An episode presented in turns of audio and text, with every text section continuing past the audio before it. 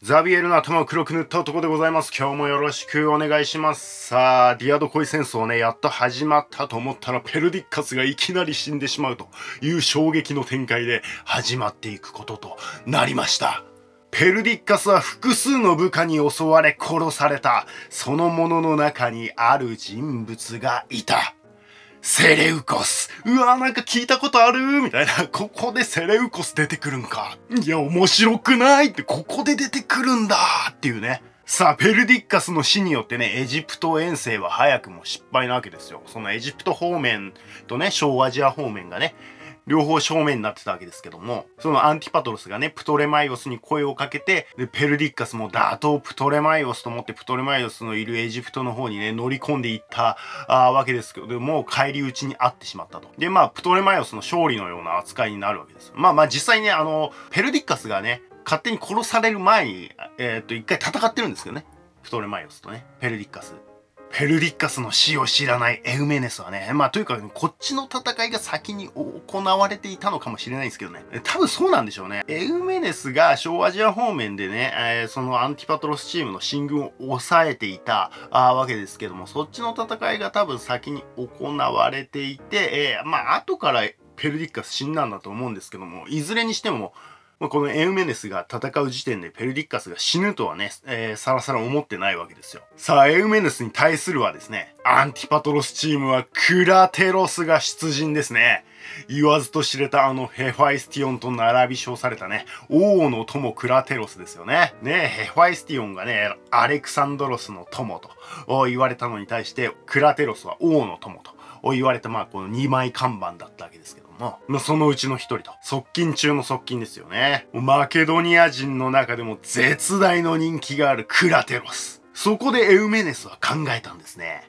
自分の配下の兵たちにもね、あの、まあ、エウメネスの配下の兵たちにも当然ね、えー、まあ、マケドニア人がメインなわけですよ。まあ他にもね、そのペルシャ人とかもいるんですけど、兵士の中にはね、自分の配下のマケドニア人の兵士たちに、クラテルスが相手であるというふうに言ってしまうと、士気が下がることも懸念されたんですよ。え、あのクラテロスさんと戦うんすか？みたいな感じになるじゃないですか。だからですね、あえて相手は別の人物というか、ネオプトレモスっていう、まあ別の人物がいたんですけど、まあこの人物は、もともとペルディッカスチームにいたんですね。でまあこの構図で言うと、エウメネス側にいたわけですよ。エウメネスがペルディッカスチームにいたんだけど、ペルディッカスを裏切ってですね、アンティパトロスチームに寝返っちゃったやつなんですよ。ネオプトレモスっていうのが。そいつを討伐するのが、この戦闘の目的であるよと。いうふうに伝えたんですね。で、クラテロスと戦うんじゃないよと。ネオプトレモスと戦うんだよというふうに伝えてたわけですね。まあ、何せね、クラテロス大人気なあ人なわけですからね。もうクラテロス相手となると、もうどっちが弓引いてるのか、どっちがもう賊軍なのかわからなくなるみたいな話なわけですよね。だってフィリッポス3世、あの、アリダイオスね。今共同統治してるうちの一人のね、王王の話ですよ、フィリッポス3世って。その後見人ですからね、クラテロスね。何度も言ってますけど。あの、今更なんですけど、その、フィリッポス3世とか、フィリッポス2世とか、アレクサンドロス3世とか、アレクサンドロス4世とか、もうややこしすぎるんで、一応、あの、フィリッポス3世の時は、カッコアリダイオスみたいな言い方をしますね。で、アレクサンドロスのお父ちゃんのフィリッポス2世の時は、普通にフィリッポス2世というと。で、アレクサンドロスのことは、まあ、別にアレクサンドロスを尊敬してるからとか、そういう意味でもなく、まあ、あえてね、アレクサンドロス大王と呼ぶと。で、その子供のアレクサンドロス4世はアレクサンドロス4世と呼ぶと。いう感じにすればなんか聞き分けられるのかなというふうに思うんですよね。ちょっと今度からあのそういうふうに気をつけます。なのでフィリポス3世かっこアリダイオスの後見人であるクラテロスに弓を引くことになってしまう。そうすると賊軍がどっちかわからなくなっちゃうみたいな話なわけですね。だからエウメネスはクラテロスの名前を伏せていたと。さあ、そんな状況で両軍相まみえる。クラテロス軍は右翼にクラテロス率いる騎兵部隊、左翼にそのね、ネオプトレモスっていう裏切り者ね、ネオプトレモス率いる騎兵部隊がいると。両翼に騎兵部隊ですね。そして真ん中、中央にはファランクスという夫人ですね。まあ、オーソドックスな夫人を敷いてきたんですね。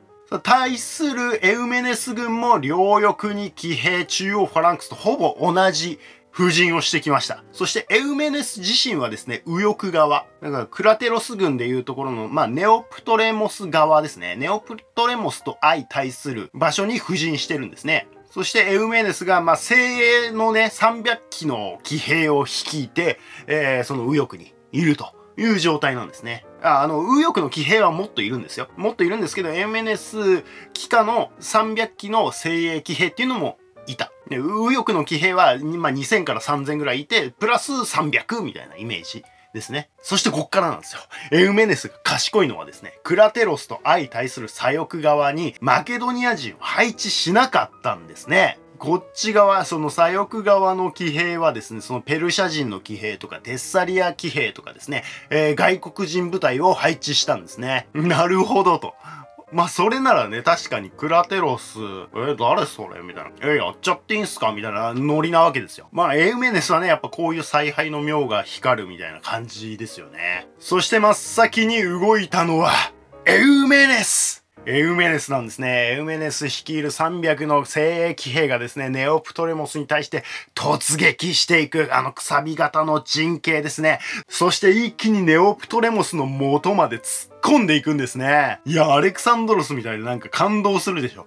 エウメネスはね、こう、作詞なだけじゃなくて、こういう大胆さというか、ね、勇気も持ち合わせていたんですね。ね、おなじみのくさび型の陣形で大将をめがけて突っ込みますみたいな。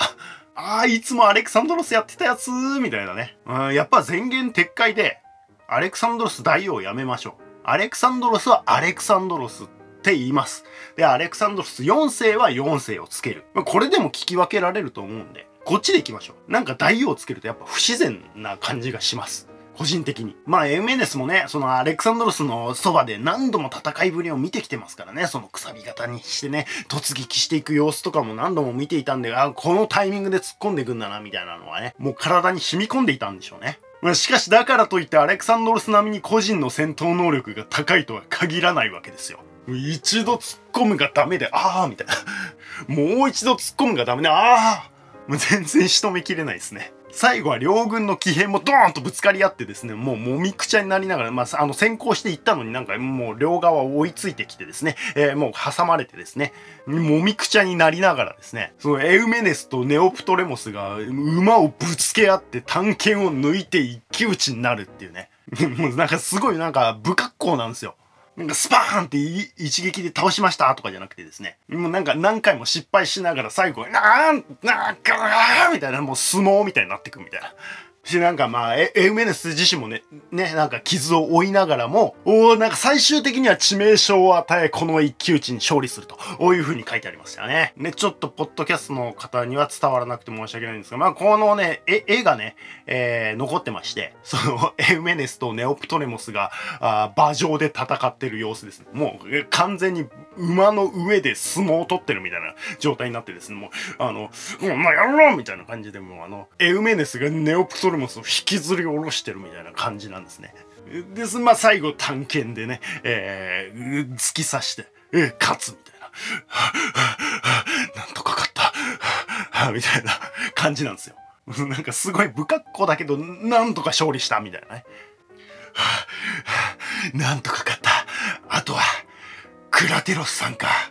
さあ、クラテロス軍の右翼側もね、騎兵同士のぶつかり合いとなるんですね。まあ、これ、あの、当然ですね、便宜上順番に説明してますけど、ほ、ほぼ、ほぼ同時にね、起きてるわけですけどね。エウメネスとネオプトレモスが戦ってるのと、クラテロスが戦う場面っていうのも、あの、ほぼ同じぐらいの時に起きてるわけですけど、このクラテロスの右翼側っていうのは、まあ、さっき言った通りね、その、エウメネス側にはマケドニア人はいなかったわけなんですけど、実はですね、ここはわずかながらエウメネス軍の方が騎兵の数が若干多かったんですよ。クラテロス軍が2000ぐらいなのに対して、えー、エウメネス軍が3000ぐらいだったんですね。まあ、1000ぐらい多かったんですね。2000対3000だと結構でかいっすよね。単純に1.5倍なわけなんで。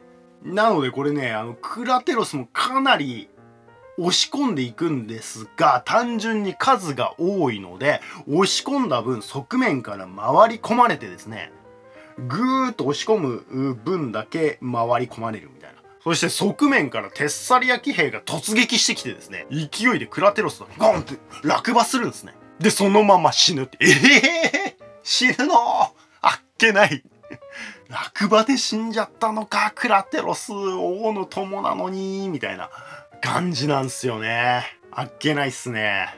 そのままもうなんか馬に踏み潰されてね、もう誰なのかもわからないような感じになってたみたいなね、感じだったらしいんですね。こうして完全に両翼を騎兵で突破されたクラテロスの中央ファランクスはなすすべなく投降したと。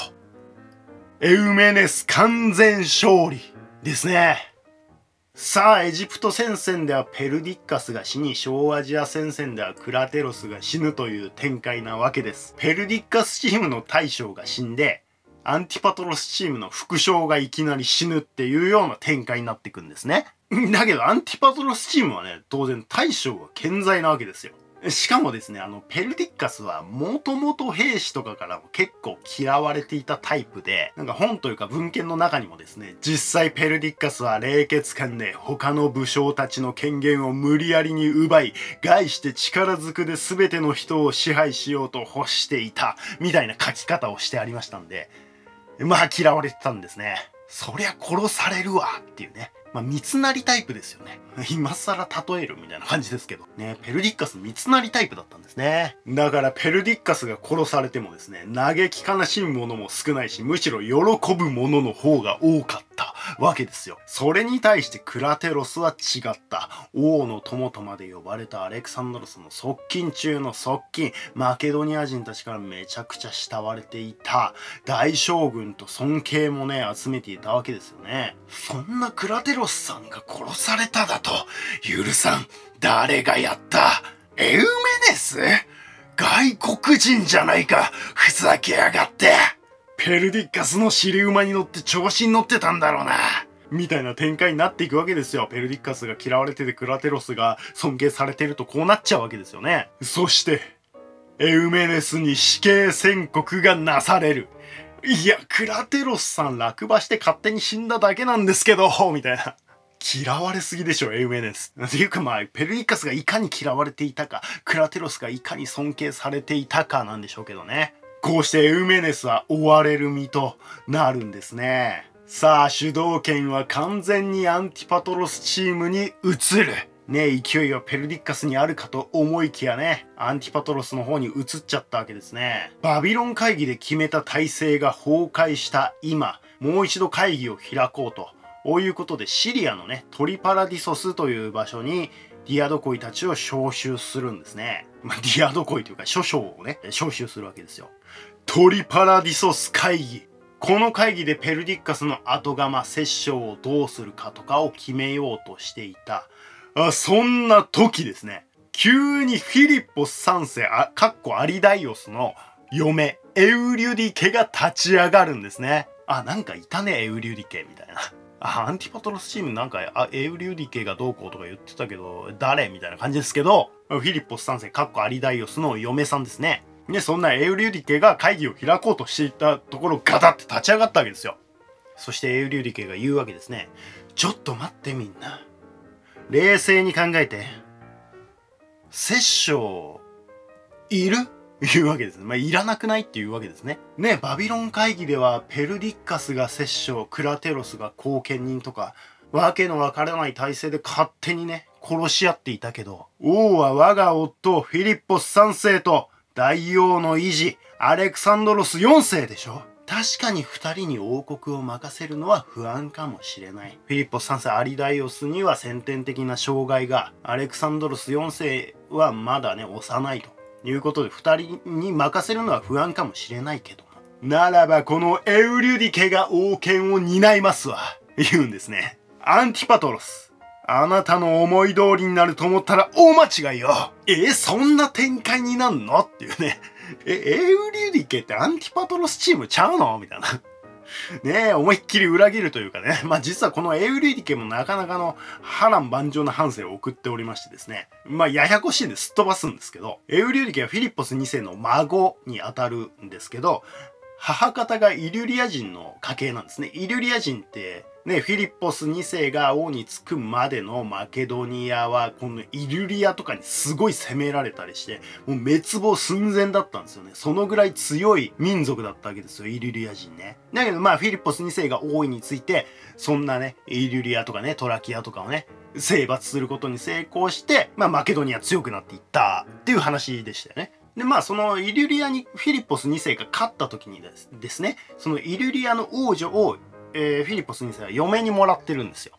それが、このエウリュリ家のおばあちゃんにあたるわけですね。だから、母方がイリュリア人の家系なわけですね。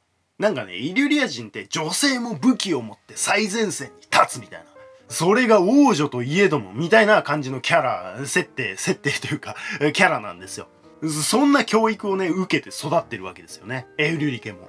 エウリュリ家の母親っていうのもね、あのすごい戦う母ちゃんでですね、えー、いろんな反対を押し切って無理やりエウリュリ家をそのアリダイオスね、えー、まあ今のフィリッポス3世ですね、アリダイオスのところに連れて行って、えー、結婚させるみたいな流れがあるんですよね。まあ、エウリュリ家のお母ちゃん自身にも今いろいろあるんですけど、まあそこはすっ飛ばしてですね、まあ、お母ちゃんにもお父ちゃんにもね、いろいろあるんですけどね。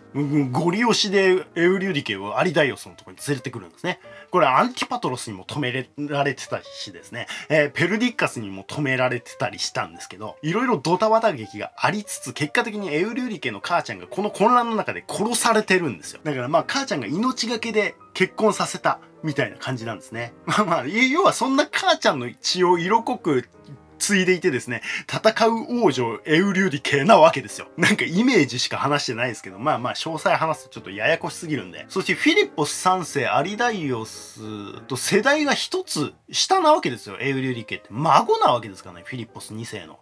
アリダイオス、フィリッポス3世はね、フィリッポス2世の子供ですからね。で、エウリュディケめっちゃ若いんですよ。確かね、18歳とか7歳とか、そのぐらいですね、この時。で、トリパラディソスに戻ります。そんなね、まだ若いね、戦うエウリュディケね。そのエウリュディケが、アンティパトロス麾下の兵士たちにまず訴えるんですね。なんかこの時ですね、アンティパトロスは兵士たちへの給料の支払いが遅れていたらしいんですよね。これをチャンスと見たエウリュディケはですね、みんな聞いて、アンティパトロス、彼はそもそもアレクサンドロス大王から宰相の座を外された身分よね。クラテロスと交代されようとしていたのよね。確かにそれは事実。その上、ペルディッカスと対立して王国分裂の危機を招いた。彼にどんな正当性があるというの？何もないじゃない。その点私は王であるフィリッポス3世アリダイオスの妻であり、あのフィリッポス2世の孫よ確かにってなってくんですよ。アンティパトロスがただのジジイに見えてくるみたいな。給料も払わねえしな、あのクソジジイ。私が王権を担います。いや、そんな風に力強く言われるとかっこいいみたいな。戦う王女、エウリュディケエウリュディケわーみたいになってくんですね。クソジジイを追い落とせ もうこの勢いでですね、エウリュディケに焚き付けられた兵士たちがやけになって暴動と化すんですよ。あの、アテネ人も大概ですけど、マケドニア人もですね、割とすげえ焚き付けられやすいんですよね。なんか知んないけど。すごい移り気というかね。そして暴動が過激化していってですね、もうアンティパトロスの命も危ぶまれる事態になって、なりつつあったんですね。まあ、この辺もまた詳細はよくわからないみたいなんですけど、まあそんなことになって、この危機に対処したのが、アンティゴノス、そしてセレウコスだったんですね。この先のディアドコイ戦争の主役になっていく人物ですね。ああ、ここで出てくるんだ、みたいなね。アンティゴノス・セレウコスが軍団を率いて、そのエウリディケが焚きつけた暴動を抑え込むんですね。そしてまあ最終的にはね、アンティゴノス・セレウコスが兵たちをもう説得していってですね、アンティパトロスは命を救われると。こうして形勢を逆転した。まあ、ここから本当よくわかんないんですけど、エウリディケ静かになっちゃうんですよ。当面はね。まあ当面はなんですけど。これも本にはですね、アンティパトロスは群衆に呼びかけ、エウリュディケを完膚なきまでに怯えさせることによって、騒擾を終わらせ、彼女に静かにするよう説得したとか記載があるんで、まあなんか弱みを握ったとかね、人質を取ったとかね、そういう感じだったんでしょうね。随分派手に暴れてくれたじゃないの。いいの？そんなことして。弱み握ってるよこっちも。やっちゃうよ。うんまあみたいなね感じだったんでしょうね。さあこうしてねエウリュディケ事件も終わりやっとトリパラディソス会議なわけですね。当然ペルディッカスの後がまあ摂政の座をアンティパトロスが務めることと。なる。そしてエウリュディケ事件に功のあったアンティゴノスは全権将軍。まあ、よくわかんないけど、アジア方面軍の軍団長みたいなね、感じと、ペルディッカスチームの残党狩りの隊長みたいなイメージなんですよ。まあ、めちゃくちゃ偉い。いや、大雑把っていう、めちゃくちゃ偉いポジションだったんですね。そしてまあ、セレウコスはですね、バビロニアのサトラップになったんですね。バビロニアですよ。大出世ですね。まあ、それ以外にもね、元ペルディッカスチームをこう排除していって、新アンティパトロス勢にサトラップの座を分配していくみたいなことをやっていくんですね。だから、エウメネスとかこの時にもうサトラップの座を下ろされてるわけですよ。そしてですね、このトリッパラディソス会議の、まあ一つの特徴みたいな感じなんですけど、アンティパトロスは依然としてマケドニアにいるんですよ。で、マケドニアにいたまま摂政となったことによって、って今までバビロニアにあった王宮がマケドニアに移動することになるんですよ。今までアレクサンドロス帝国の中心はあくまでもバビロニアで2人の王もねバビロニアにいたんですがこれによってこうギリシャはギリシャアジアはアジアみたいなねやっぱりアジアはおまけだよねみたいな雰囲気になっていく一つの要因となったとかならないとかって書いてありましたね。バビロニアだったらね、確かにこのアレクサンドロス帝国のね、中心ですからね、ちょうど中央にあるので、まあインドとかも見通せるわけですけど、その中央王宮がね、マケドニアに移っちゃうわけですから、もう端っこも端っこなわけですよ。それは統治しきれんわなっていう風になっていっちゃう一つの要因ということみたいですね。こうしてアンティパトロスチームによるペルディッカスチームの残党狩りも始まり、エウメネスも追い詰められていく。ペルディッカスの死によってね、またもやオリンピアスとかクレオパトラ親子の地盤はグラグラになるわけですよ。今回ほとんど出てきてないけどね。まあそもそもの戦争のきっかけですからね。ねえこのオリンピアスやクレオパトラもどうなっていくのか。アンティパトロスの天下、完全優位のもと、物事が進んでいく。かに見えた矢先、アンティパトロス、死す、寿命で、寿命か。続きは次回。次回は残党狩りのアンティゴノス対死刑宣告のエウメネスの決戦ですね。そして寿命で死んでしまったアンティパトロスの後継者は誰になるのか。以上ザビエルの頭を黒く塗った男でした。